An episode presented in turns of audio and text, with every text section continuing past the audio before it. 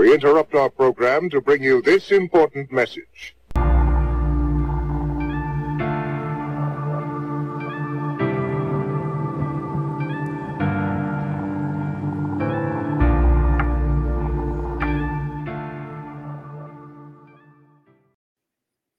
Well, good morning. Today is Tuesday, the 21st of March. And before I introduce myself, I just want to proclaim World Down Syndrome Day, which it, it's interesting to me to hear that because of what I know about Down syndrome. I think, of course, every day should be Down Syndrome Day, but to have it be acknowledged is strange in a world that wants to abort Down syndrome children. In the United States, 67% of Down syndrome children are aborted.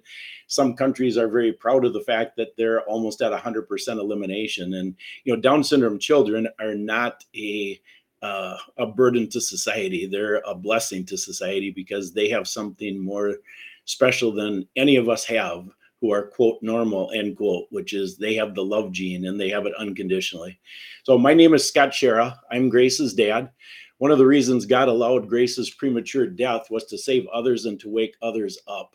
I was not awake before her death and have become a full time advocate as a result. This program is called Deprogram with Grace's Dad because the single most shocking thing I learned about myself was how programmed that I was and still am. It will take the rest of my life to be deprogrammed. I'm a Christian and I see things through that lens. Uh, my guest today is Leslie Manookian. Don, you can bring Leslie in. Hi, Leslie. Good to see you. Great to see you too, Scott. It always makes me so sad, though, to hear that story, but I'm so grateful to be working with you to wake many others up. Well, well, thank you. I mean, you've you've been awake for a long time, and as we dive into what we want to talk about today, which is the the bulk of it is going to be about the administrative state. Um, um, people will be shocked at your level of knowledge and involvement because I, I know I was when I first when I first met you. Um, Leslie is the president and founder of Health Freedom Defense Fund, a nonprofit which seeks to rectify health injustice through education, advocacy, and legal challenges to unjust mandates, laws, and policies that undermine our health freedoms and human rights. So before we get started, uh, many listeners have let me know that the favorite part of the show is me sharing stories about Grace. So, uh, one of my favorite memories of Grace are dad jokes. So, you know, the some moms don't even know dads do this. You know, the first one is, you know, pull my finger, and you know, obviously, you know what that means if you're a dad. And you know, then um, Grace bought me this uh, this dad joke book, and I'm gonna read a couple of of jokes from that book just to give you a sense. But what's interesting is that literally last week, and Don, I just want you to bring the screenshot up from Fox News. This is funny stuff. So you see right on the screen, dad jokes help kids develop into healthy adults. I mean, of course, everybody knows that other than the moms. So here's a couple of dad jokes for you just to to give you a sense. Um, so grandpa, Sonny boy, today was the first day is the first day of your life grandson. Well, then what was yesterday? All right, second one. Question What did the father buffalo say to his son when he left for school? Answer Bye, son. So I know people probably don't think that's that's funny, but I, I, can't get enough of that stuff. So Grace, you know, I I really thought that Grace was going to be a stand-up comic, and I would just be kind of her helper on stage. So she did get an opportunity before she died to do a stand-up routine solo. And so Don, I'm going to have you play this before we move on to the serious. So go ahead. Hello, everybody. A lot of people here. One, two. Just funny things, whatever. Back to my work. My name is Grace Emily Schara. I'm 17 years old. If I don't know that, I got Chewbacca here. He's a Star Wars bear. I'm in the Star Wars. My brother in the he's a Star Wars nut. I tell a lot of jokes, so I love Elvis Presley, my sa- safe boyfriend. He's up in heaven by Jesus Christ. First off, my big sister, Jessica, is married to her husband, Adam Vanderheiden. I have two nephews, Caleb and Riley, and their ages are eight and six. I'm an Elvis fan.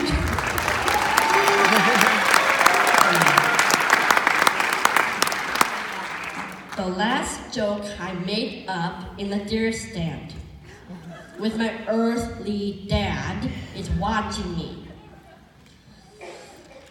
Um, I said to him, I have a joke for you.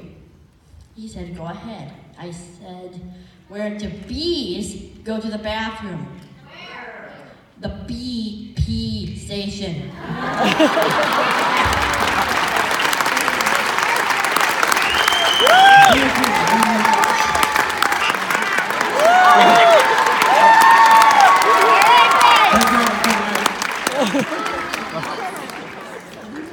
Thank you, Grace. Yeah, oh, it's fun to it's fun to watch that, but it's sad at the same time. So, um, before Leslie and I get started, there's something else that just happened on Saturday. My wife and I got a flyer in the mail. There's a huge election next week. Um, not next week, I'm sorry, Tuesday, the 4th of April, uh, for Supreme Court in Wisconsin. And right now, the court is 4 3 conservative, and this election obviously has the potential to flip that.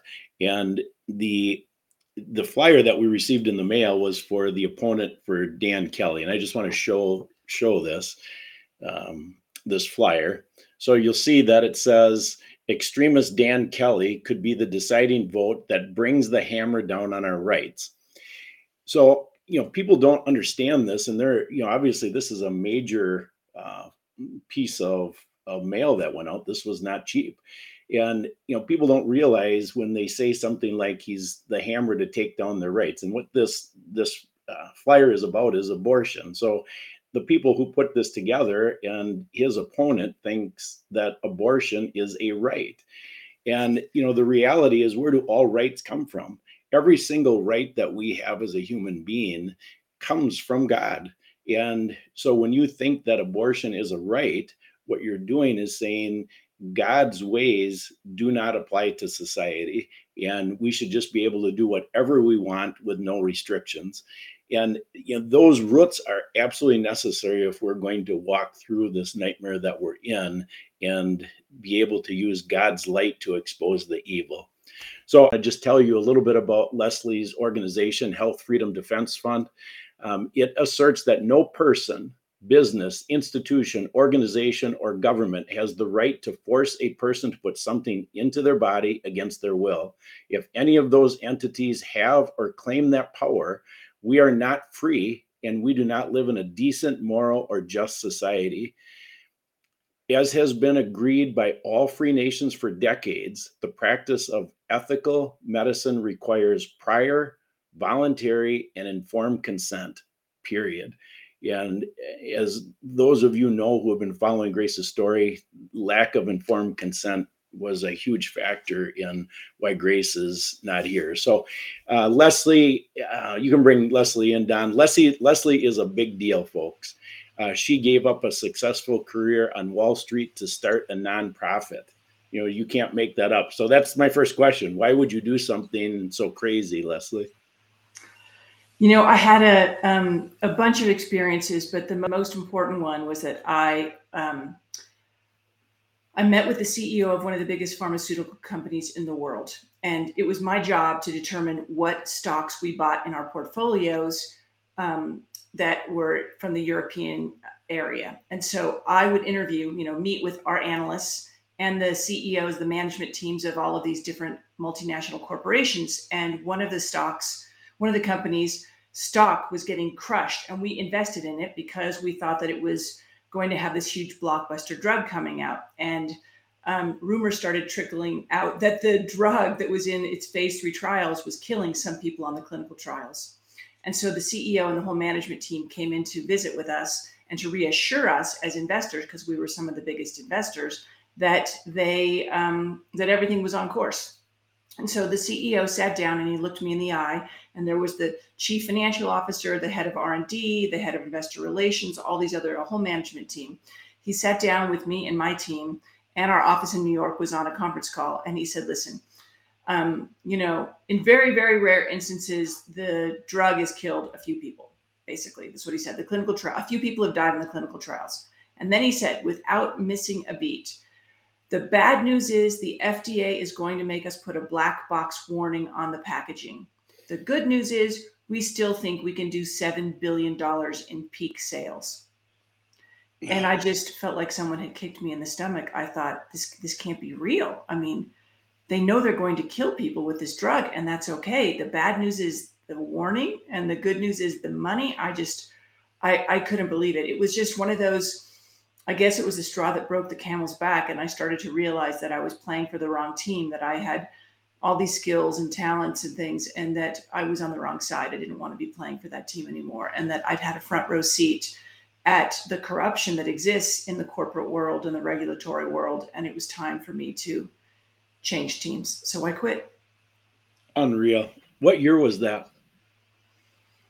Um, let's see. It was during the time that I was pregnant. My son was born in September of 20 of 2002, and I quit in the middle of 2003.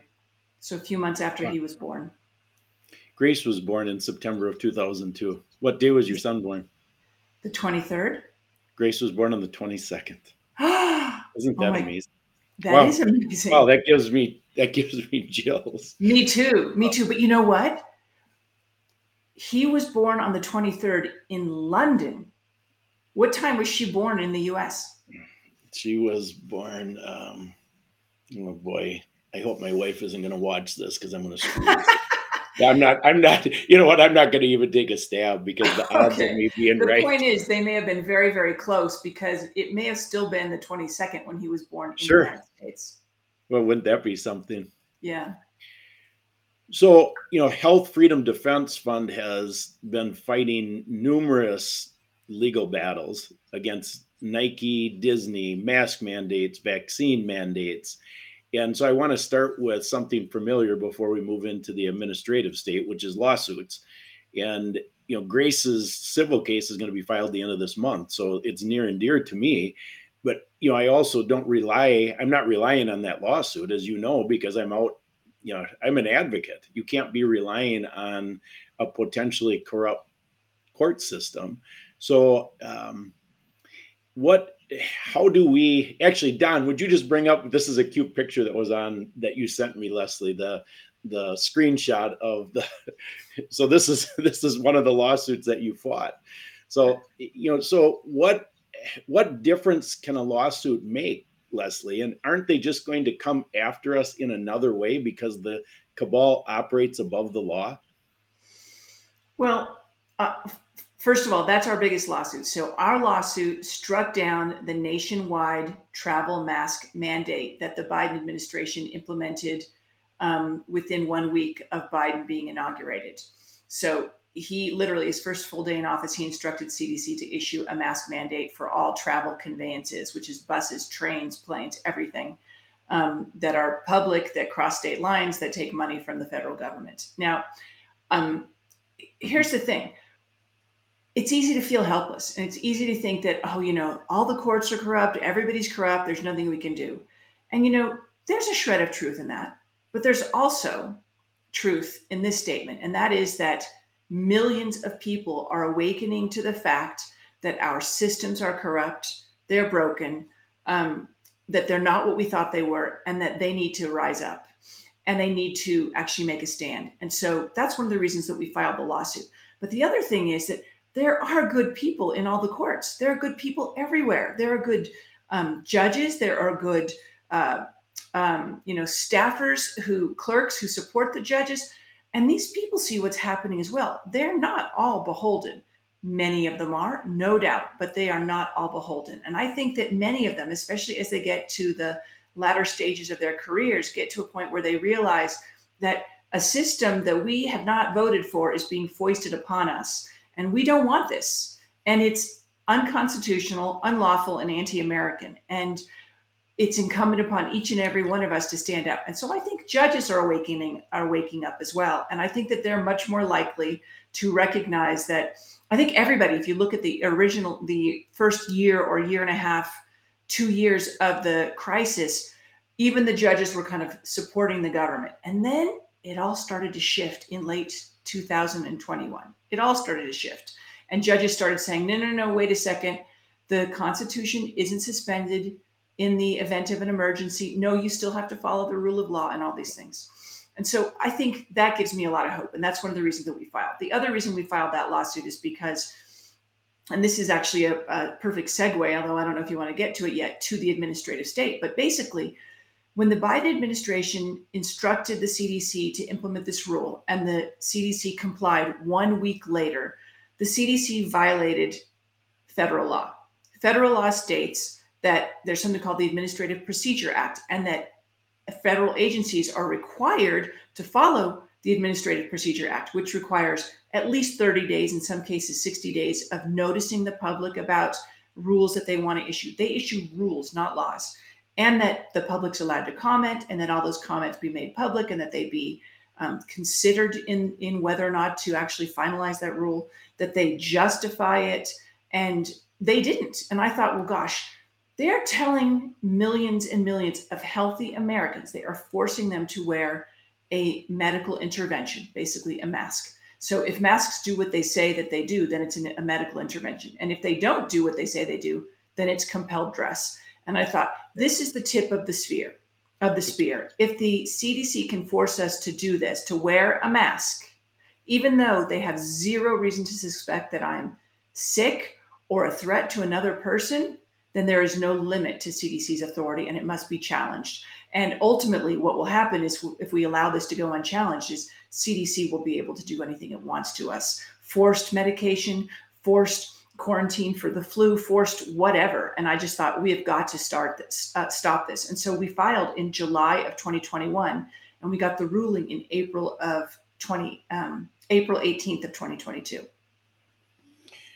what's amazing to me is so I think you explained that perfectly. What's amazing to me is that you know in the in the old way we had liberals and conservatives, but everybody knew what the rule box was. And so they weren't op, you know, we had different ways to skin the cat, but you wouldn't operate outside the law. You wouldn't operate above the law. But they consistently do that. And then your recourse is to either not comply or sue but they've already done the dirty deed and that's what's so frustrating when when i see this stuff happening so now you know the doj they've appealed this this case that you won correct they have so first let me just say to your point scott and i think it's so important that people understand our system has become upside down and what i mean by that is that they can promulgate a rule even that is clearly in violation of the law and then it's incumbent upon us to actually sue, to raise the money and sue. And lawsuits, let me tell you, cost hundreds of thousands of dollars. It's not a cheap endeavor to sue the federal government. I know I've done it three times now. but the point is that that shouldn't be the situation. It should be that some independent, bipartisan review panel, of, you know, literally reviews every single rule that they want to try and push on the public and determine before it's ever pushed whether or not it's constitutional and lawful. It shouldn't be the onus should not be on me as an individual citizen to challenge the federal government right because on. that that is completely um, in conflict with the the way that our system was set up by our founders. So that's one thing.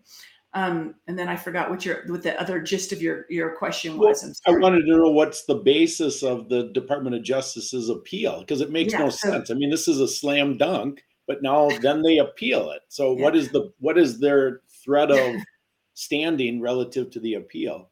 Well, it's really interesting because it is a slam dunk, and one of the appellate court judges actually said that this is a slam dunk. Isn't that what we have here? That's what Judge Brasher said.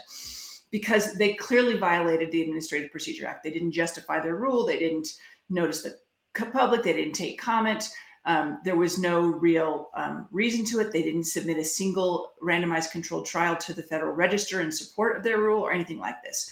But DOJ, so interestingly, when the judge issued the rule on April 18th, they didn't say anything for more than 24 hours. It might have been 36 hours before CDC or DOJ said anything. In fact, DOJ's initial response was, "Well, we'll we'll talk with CDC and see what they want to do, and if they want to appeal, then maybe we will." That was literally what they said, which suggests a couple of really important things. Number one, there's no emergency because if there were an emergency, they wanted to appeal right away.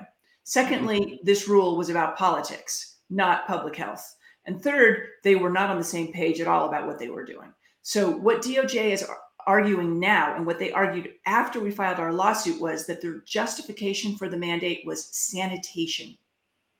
That's what they said that the justification was sanitation. And the reason they said that was because the statute, I don't remember the number off the top of my head, but the statute specifically says that HHS, CDC's under HHS, is empowered to enact um, fumigation, sanitation, um, sterilization, isolation, quarantining of animals and articles which pose a threat to human health. That's what it says. So post hoc. So after we filed, they're like, oh, we didn't justify it. Now we've got to figure out how we're going to justify it. So they said that masks are a sanitation measure. This is just false on its face. but this is what they said because they had to justify it. And now what they're arguing is that they say that masks worked in 1918. I don't think they read the Washington Post article that says very specifically that masks failed in 1918 and that for over 100 years it had been generally acknowledged that masks failed in 1918. Um, but this is what they're trying to say. They're saying that the, the real issue is it's political, right? CDC wants the power and authority to intervene in your life, even if you're healthy. And so they are doing everything they can to defend themselves. And why? Because what they're really trying to do is defend the power of the administrative state. Yeah. So their basis is basically that we're trying to sanitize something. Um, the judge ruled that masks sanitize nothing, but that's the gist of it. It's crazy. So there's no basis. It really is just to um, make sure the administrative state, the house of cards, does not crumble. So I'm going to transition to that that topic, and I want to just start by saying, eh, you know, as I was thinking about this, putting putting the program together, I remembered way back, so this will date me, but I read an article about Ronald Reagan after his first year in office. And uh, he was, he got interviewed uh, and he was really distraught because he came in as an, as, I mean, he was in politics before, but an outsider to Washington with the idea of downsizing the government. And he was reflecting that in that article and realized he had no power to stop the monster and you know now we're gonna we're gonna talk about that monster in a, a, good deal of length. So last month you had an interview with Christine Dolan. Uh, I have also interviewed with her, and I I, I know how um, impressive her resume is. Uh, she was she is a major investigative reporter. She's best known for exposing human trafficking in the United States. And Don, I'm just going to have you play a brief clip from that interview uh, to introduce the administrative state. Then we'll do a second one um, after this one. So go ahead, Don.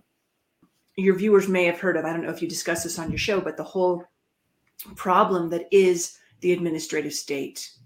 Mm-hmm. Is this mm-hmm. something that you guys have discussed? So, the administrative state is essentially all the federal agencies that sit underneath the executive branch and which are not accountable to the electorate. So John Marini, who wrote Unmasking the Administrative State, also gave uh, a good introduction. And then um, you're going to end up having the floor here, uh, Leslie. So go ahead and play John Marini's clip, Don. So the administrative state, the bureaucratic state, whatever you want to call it, what distinguishes it in my mind is the authority that moves from political rule to administrative rule, which is rule from uh, which is a, tr a transition from political rule on behalf of the people or political rule in which the people participate in their own self rule. So, my familiarity with the administrative state was through learning about the public health emergency. So the public health emergency was unilaterally put in place on January 31st of 2020. This is the public health emergency related to COVID and it was re-upped again on January 11th, 2023 because it has to be re-upped every 90 days. So we have 36 continuous months of a public health emergency unilaterally decided by the Health and Human Services Secretary. That's absolutely insane. That is the administrative state on steroids. And that that public health emergency set in motion a cascade of events that has killed millions of Americans. It is so sick. But anyway, now I want to have you describe how how did this even how did this transfer of power even happen? Give some background and context to it, yeah. Leslie. Well, it's it's very interesting to me, Scott, that the Public Health Services Act was passed in 1944. Do you remember what was happening in the world in 1944? Sure. I mean, I don't because I wasn't born. Thanks. You're you're kind of you're thinking I'm even older than I am, but sure, we were in we were in World War II. We're in the middle of World War II, and Congress passes the Public Health Services Act, which literally empowers all these federal agencies to start infringing on our rights. I find that very peculiar that it happens in the middle of the war, that that's something that it was necessary or important while, you know, thousands of people are away and millions of people are focused on something much bigger than us. So that's when they passed it, the, the Public Health Services Act of 1944. And what it did was it authorized CDC and other HHS, other federal health agencies to start protecting public health and I believe in many ways, although this was um, lawful, it's unconstitutional. And the reason I say that is because the Constitution did not set up any facility for them to for there to be unelected, unaccountable bureaucrats dictating what we can and can't do in our lives. Okay, um, what our Constitution set up was that we would have a class of representatives who um, you know, led the issuing of or passing of laws in service to the public. It was about representing us in DC. It wasn't about uh, transferring that power or delegating that power to unelected federal health agencies. And as I mentioned in the clip, what's really important is the Constitution mentions three branches of government the Congress, which is the legislative branch, the president, which is the executive branch, and the courts, which are the ju- judicial or judiciary. Okay. Those three things are all supposed to balance each other. But what's happened is the administrative branch is this new fourth branch of government that's not even a branch of government, but it all sits under the president. All of those federal agencies sit under the president. And it's really terribly pernicious because what's happened is it, the, the administrative state and the Public Health Services Act have really kind of transformed the president into a dictator of sorts rather than just an executive presiding over the situation that we face in our country. And so it's actually accorded extraordinary powers to the president because the administrative agencies sit under him and then he can just issue, tell them to issue a rule and as long as they follow the law then they can issue a rule but you can't get rid of them and and the agencies are all led by politically political appointees so it's actually even more dangerous because these are people who are answering to a political party, not to the American people.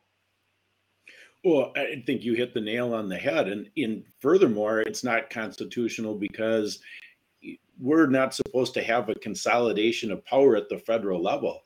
The power is supposed to be at the state level. And so, what these administrative um, organizations do, they each have budgets, correct? So then they end up they end up controlling the states through their budgets. Maybe you could could share a little bit about. about so this is about. this is just a perfect example of exactly what you're bringing up. So during the swine flu, um, it was a debacle. It was not a pandemic.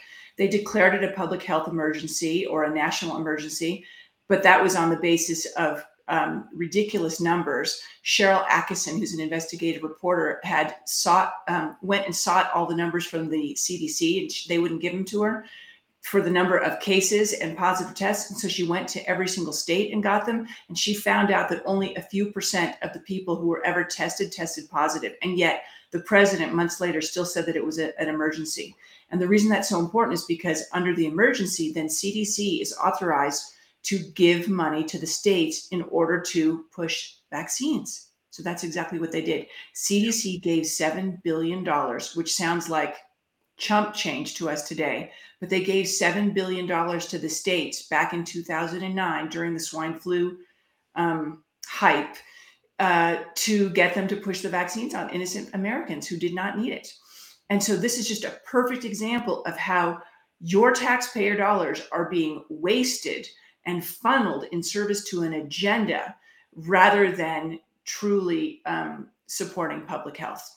And why do they do this? Well, because they want to push the shots. Why? Because there's a revolving door between the CDC and the pharmaceutical industry. And many of the people who work at CDC or serve on their advisory committees, like the Advisory Committee on Immunization Practices, ACIP, have conflicts or come directly from industry.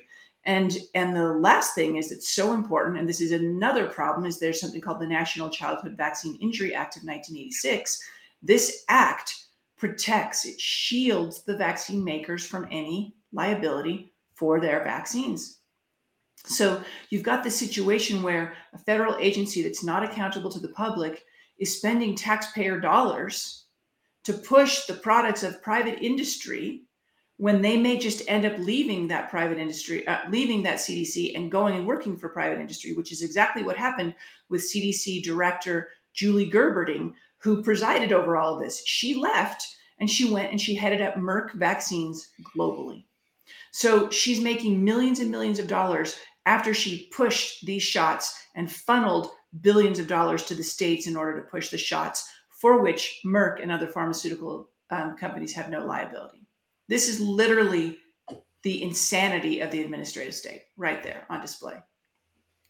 So they're able to. So you you brought up a great point that first act that got put in place in 1944 they do this while everybody's focused on something more important and you know just most recently the health and human services secretary the day before thanksgiving in 2022 put in place the um, the new death panels under obamacare you know so they do this stuff while we're asleep okay so then then they have they're using money as the tool then so these states they could say no but they don't say no because they can't stand not having that money, right? So now, so they end up exercising complete control because they have an an unlimited source of money to do that. Yeah. So another great example of this, Scott, is the Department of Transportation. What happened when there was all of the uproar, right? You know, justified uproar about drunk driving. Mothers Against Drunk Driving were speaking out because their children had been um, killed by drunk drivers. And so they started a massive campaign. And that was great. I fully support it. Um, I don't think that we should have, you know, people drinking and driving. It's clearly insane. Um, and it's dangerous to us all. So I fully support that. But what ended up happening was the Department of Transportation went and said, We are not going to give you federal funds to the states. We're not going to give you federal funds for roads if you don't raise the drinking age to 21. So, I mean, I think that the the proper solution would have been for the states to pass drinking, um, change the drinking ages, or implement policies that they thought were appropriate in order to ensure driver safety, rather than the federal government literally blackmailing the states because that's what's happened. So they're basically using the purse string as a way to bribe the states to do what they want to serve their policy agendas. And that's just not the way it's supposed to be. You know, in 1913, I don't know if, if you've ever um, looked at what happened in 1913, but there were three super important pieces of legislation that were passed that facilitated this shift of power from the states to the federal government. And so, you know, we, I mean, listen, Abraham Lincoln really started it, right? There was this fight between state versus federal power. And um, those who support a stronger federal government are very pleased with what's happened over the last 150 years. Those of us who believe in state rights look at 1913 as the annus horribilis. And the reason I say that was that first of all, you had in um, in 1913 you have the 17th Amendment to the Constitution passed, and what that did, Scott, was take um, change the way that senators, U.S. senators, are elected. Okay, and what their role was. Well, actually, it didn't change how they were elected; it just changed what their role was. It used to be before 1913 and the 17th Amendment. It used to be that senators were selected by state legislatures. And the reason that that was the case was so that US senators would actually represent the individual state's interest in Washington, D.C. But what happened was they changed that and made them elected by popular vote. So after that happened, there really was no difference between a senator and a congressperson. They're just now popularly elected and then they go to Congress. And so this was one of the ways that the um, that Congress actually subverted the intent of our system of government to actually balance the state power versus the federal power. The other thing that's so important to understand is that health powers are part of the police powers, and those are reserved to the states in the Constitution. Anything that's not explicitly granted to the uh, federal government is reserved to the states. And what happens is is that the the health powers are reserved to the states, which is why CDC is only allowed to make vaccine recommendations. They have a recommended schedule. They cannot force anything. And that's also why the mask mandate was so egregious because it was clearly a violation of them recommending to the states what they think are appropriate measures with respect to health. So was it in 17 or 13 also that the the uh, federal tax system was put in place? I mean, that was so in, that was in 1913. Illegal act. Yeah, in 1913 they passed the 16th Amendment, which said so the Constitution did not allow taxation of individual Americans by the federal government. That was something that was not allowed. The 16th Amendment legalized taxing Americans, federal taxes on Americans. And they said, oh, you know, it's only going to be for the super rich. Don't worry, it's only going to be very small. I think the original cap was maybe 10% or something like that. But that's what happened. And then they passed the 17th Amendment, changing the way that senators were selected. On Christmas Eve, they passed the Federal Reserve Act. So early yeah, in right, 1913, right, right. they passed the 16th Amendment to allow you to be taxed. And that 16th Amendment excluded all the private family foundations. So they basically said all Americans are going to have to pay taxes, but the but anybody who's super rich can put their money into a private foundation and they can grow their money tax free. That was the loophole in 1913. And then on Christmas Eve, they passed the Federal um, Reserve Act, which created the Federal Reserve, which is not a bank and it's not federal. It's not even auditable. It is a consort. It's owned by a consortium of giant banks. So that year literally marked a major change, a major shift in the history of this country. Well, what it was was a shift where we were a free people and then we became enslaved.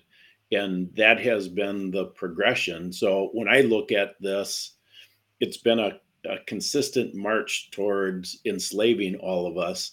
And so then when I think about why did that happen, and it's it's um it's the law of entropy you know any system that is not that you don't stay on top of will degrade to something lower. And you know we have as a as a population have become lazy.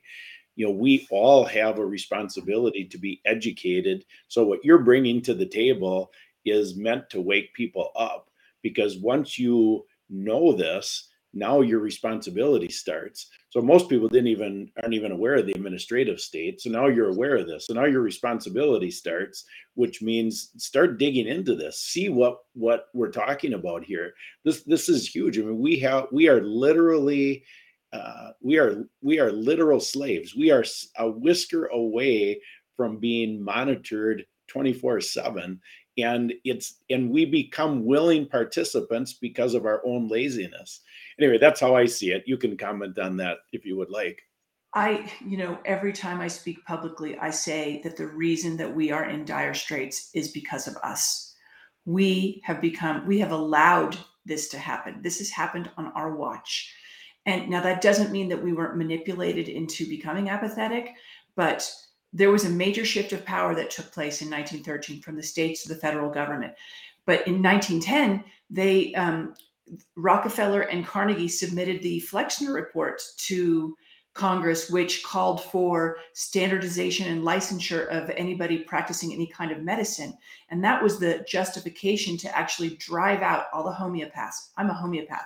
It's the most magical yes. medicine you've ever found in your life. Um, naturopaths, chiropractors, uh, you know, people who did herbs, anybody, midwives and doulas. It's all about these private interests using their purse strings in order to in their money basically to buy to curry favor in the government. And what's happened is they they own the media as well. So they've been you know we think that the media has only been controlled in the last few years. The media has been controlled for decades. Right. Um you know it's worse than it's been but the media has been used for decades literally for a century. I mean have you heard about edward bernays yes Edward Bernays was Sigmund Freud's nephew, and he was the mastermind of how to propagandize Americans, basically how to manipulate them using the media and other tactics to um, into a desired outcome. And so he literally got all of the um, suffragettes, many of whom were um, um who were uh, debutantes, to march in New York City holding cigarettes and overnight destigmatized wearing cigarettes and doubled the market opportunity for um, the cigarette manufacturers. This was this was literally about manipulating the pop, the public. That's what he did. And I remember reading used- about him uh, when I was reading about propaganda, and you know, you know, the stuff is, you know, I've only be, been awake for about a year now, so I mean, all this stuff is so new. Uh, but I remember reading about him, and and he wrote a book to that end uh, and, his his career didn't start in in politics. It started in you know he he was a marketing person, and and he realized the you know what a tool propaganda was, and he could make people do anything that he wanted through through propaganda. Exactly. He started with the cigarette manufacturers and other companies in marketing, but then he started to realize, wow, we could actually really shift public opinion about getting into another world war. And, you know, literally, this is weaponizing information against the public. And I 100% agree with you. I mean, you know, you're not going to get any arguments from me that they seek to enslave us, um, and that that's what's uh, what's happening. I think it was James Madison. It was one of our founders. It might have been John Adams, but one of the two of them said that our system of governance only works if we if we have an educated and a moral population. And if you look back over the last 50 years, I was born in 1964. I'm 59 years old, turned 59 in January. The degradation in morality in this country is jaw dropping. When I was young, women did not bare their cleavage like they do today. We did not wear leggings. The only person who would wear leggings, like is done now commonly by all girls and, and adult women, um, were sex workers um, you did not, you know, there was a, a much greater degree of um, just self awareness and prudence about how we presented ourselves. We did not, women did not overly sexualize themselves. Um, and now, listen, I think women should be free to do so without the threat of being attacked or sexually harassed. But listen, if you're going to put yourself out in that way, you are going to invite more of that kind of energy into your life. And that's what's happening. We're girls didn't used to dress like this. People didn't used to speak the way that we speak. I mean, swearing has become so commonplace today. Um, you know, that's one piece of it. And the the age at which um, kids are engaging in sexual activity has changed dramatically, and what's considered acceptable has changed dramatically. It's just not the same as it was when I was young. Um, that's the moral part of it. And then if you look at the educational system, I mean, listen, our kids are failing. That's not even debatable at this point. The most recent numbers I saw was that more than 50% of fourth to eighth graders cannot read or do arithmetic, read, write, or do arithmetic at grade level across this country. That is just an unmitigated disaster. And we've been throwing billions, if not trillions, of dollars at our educational system for decades. Why is there such an unmitigated failure? I would say it's by design. I, you at I, many of these things. And so my point is that we don't have a moral society anymore. You have Jennifer Lopez literally entering the the Super Bowl halftime show on a pole and then literally doing a what would be considered lap dancing um, in the middle of the Super Bowl. And then she's declaring that this is what it means to be a strong, successful 50 year old woman. How many millions of eight year old kids are watching this? Little boys who grow up thinking that that's what it means to be a strong woman, and little girls who think that that's what it means to be a successful woman. I mean, this is just, they've destroyed any fabric of society, right? And it's happening in education as well. It's happening all across our country. And so we don't have people who are as moral as they should be, in my view, who are educated because our educational system doesn't teach them what their rights are. And that's why I founded Health Freedom Defense Fund to start educating people about their rights. That's one of the primary reasons. And so, and then we are apathetic, we are undernourished because we eat garbage food. GMOs and pesticide laden stuff and processed this and that and industrial oils. It's crazy. I know I'm on a soapbox, but it's so important that people understand that the only way we right this ship is by them standing up, going to their school boards, paying attention, writing letters to the editor of their newspapers, running for city council or county commissioner, getting involved, run for state legislature, get involved. That is how we right the ship. Well, that fed right into my that that was the question I had for you. What can people do? So I mean, it is individually we have to get involved. So we have to when you see an opportunity, if you don't stand the gap, now you just became part of the problem. How how can people help help you and your organization? So um, you can find us at healthfreedomdefense.org. That's where we are. And as I mentioned, we are our, our mission essentially is to educate the, the public about their rights because due to the failures of our educational system, people don't even know what their rights are. I don't even know if fifth graders still take civics, do they? I don't think so. Yeah. My son didn't. I don't think he learned about what the rights are or the separation of government or anything like that. And so we're trying to do that. And you can find us at healthfreedomdefense.org and support us there. Um, we've just started a um, an initiative. You can share our our um, work on social media, and you can get to our social media accounts through our website. You can become a member. It's only ten dollars to become a member. Um, and by becoming a member, you not only support our mission, you can also share our work.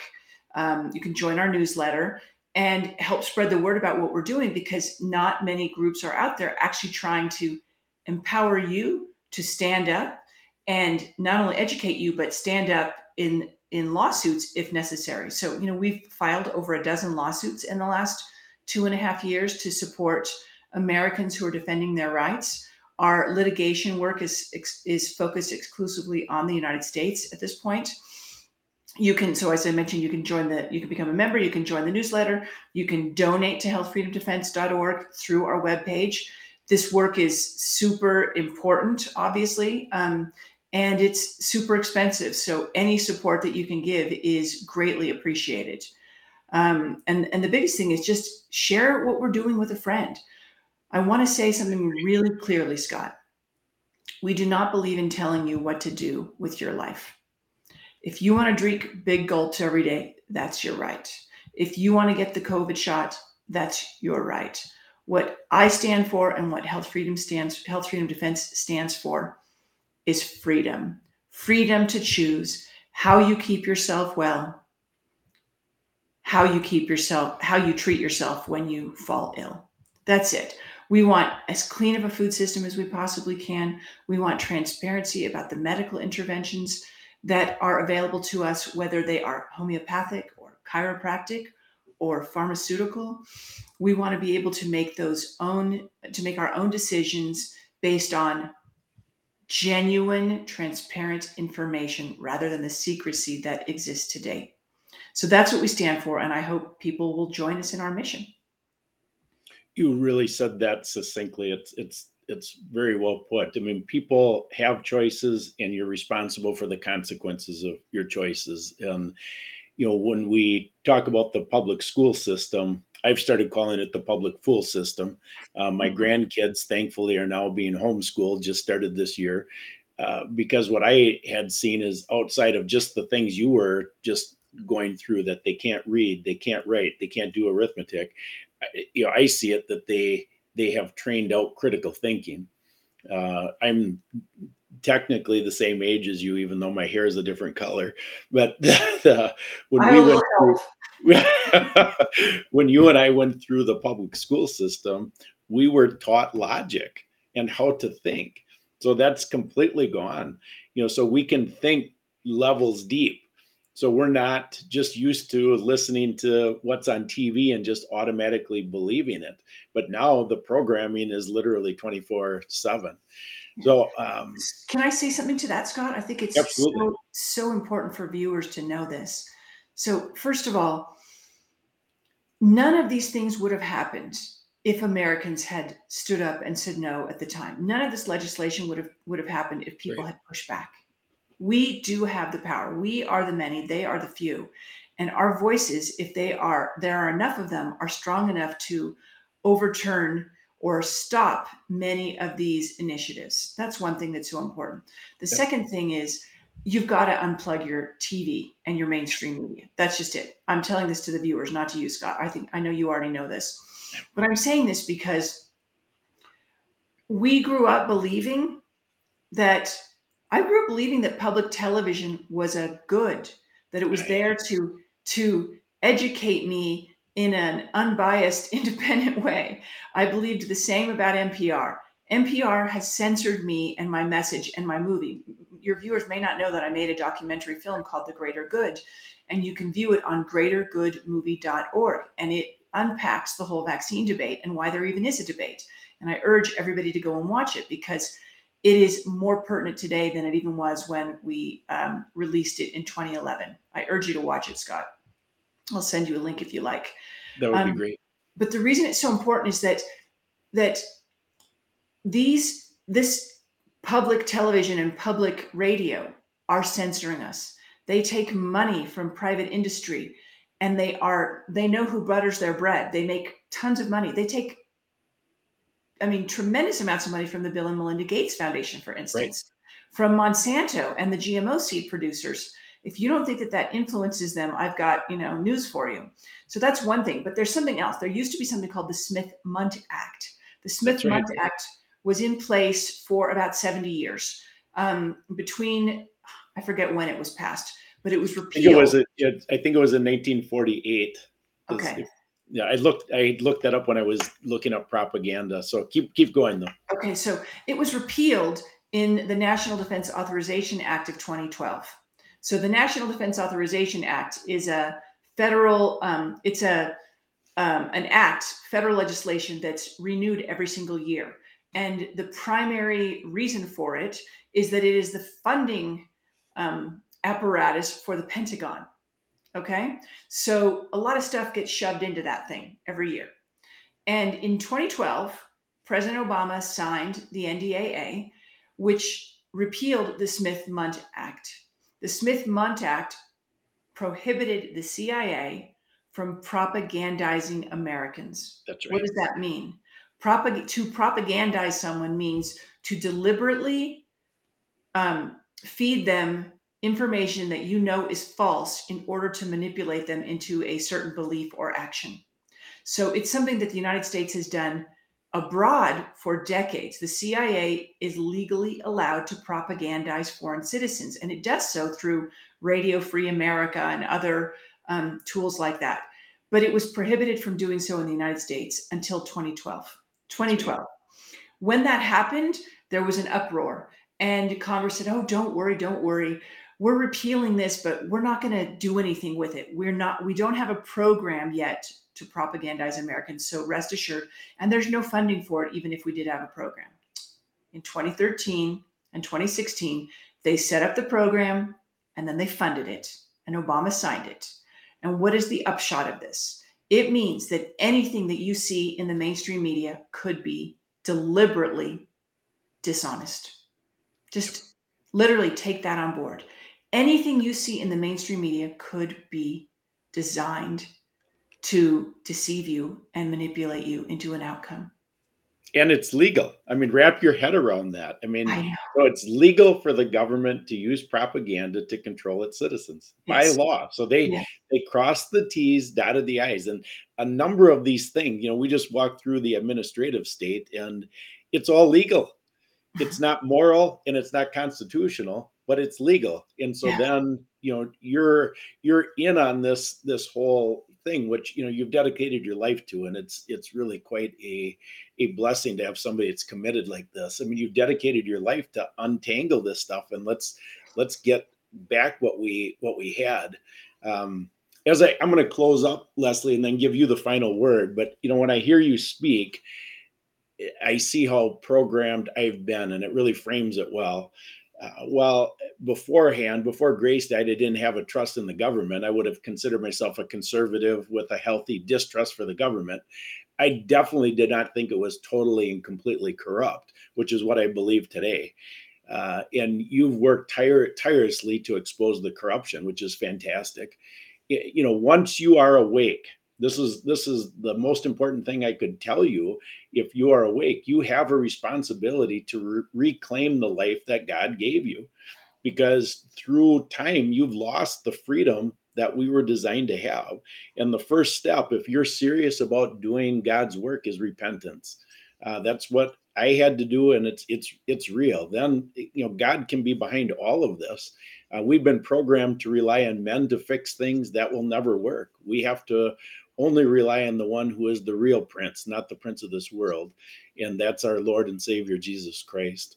Uh, Jesus said, "Apart from me, you can do nothing," and uh, that's he's the one I want to rely on in the work that I'm doing. So, Leslie, you have the final word. Go ahead.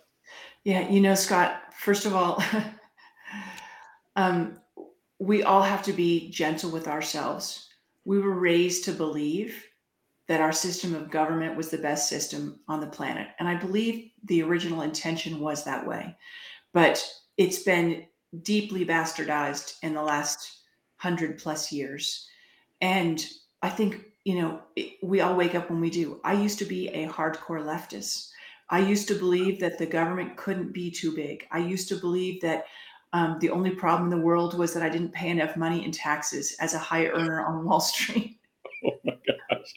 You were lost. Oh my gosh, I was totally lost. I thought, of course, government is good. Of course, government is there to protect me. Of course, all these things. It never, I never had any reason to doubt it until I started hearing all these things in my job, interviewing all the CEOs, and I started thinking, huh, that's not right. Hmm, how is this happening? And and because I was actually interested in health, I've always been interested in health and nutrition and always thought it was better to try and you know eat well and exercise and do all these things and take care of myself. When i first learned about the vaccine debate probably in 2000 and 2000 or 2001 it really piqued my interest and i thought this this can't be true you know i'm an analyst geek by nature. I started i read a book called vaccines are they really safe and effective by neil z. Miller and it rocked my world it literally ripped the veil from my eyes. I was like, oh my gosh, if this is true, it means they are willingly sacrificing our most innocent and vulnerable, our children. Right. And there are over 960 footnotes in the back of that book documenting all of the claims. And I read that and I thought, oh my goodness. So my point is, please do not be too hard on yourself, viewer. Please just take the information that we are sharing and know that whenever you wake up, it's the right time. But also know that once you wake up, it's your opportunity to find courage, channel the, ch- the courage that God will put in you. I live in a small community. I am ridiculed and ostracized where I live. The newspaper, our local newspaper, has smeared me and censored me. Um, they have uh, insinuated that I'm anti Semitic, literally. And there are people who have taken that and actually suggested that I'm anti Semitic which is the most preposterous thing I've ever heard because I've fought against all all all types of um, discrimination my entire life. My point is that they will sling all sorts of arrows at you, but you know what? There is freedom in the truth, and there is freedom in courage. I am no longer afraid of what people think of me, and there is nothing more freeing than that. It's it's wonderful to live in this place where I don't really give a darn what people have to say about me because I know I have righteousness in that I know I'm on the side of truth, I'm on the side of freedom, I'm on the side of individual rights, the primacy of the individual, and accountability. And there's nothing that they can say or do to, to hurt me. So I really encourage everyone to look within, connect with your moral compass, connect with God, and know that what is true and what is right is the path for each and every one of you whenever you come to it. Very well said, Leslie. Boy, what a blessing to have you on today. Thank you very much. Thank you so much, Scott. It's been an honor and a blessing to be with you as well. All right. Thank you.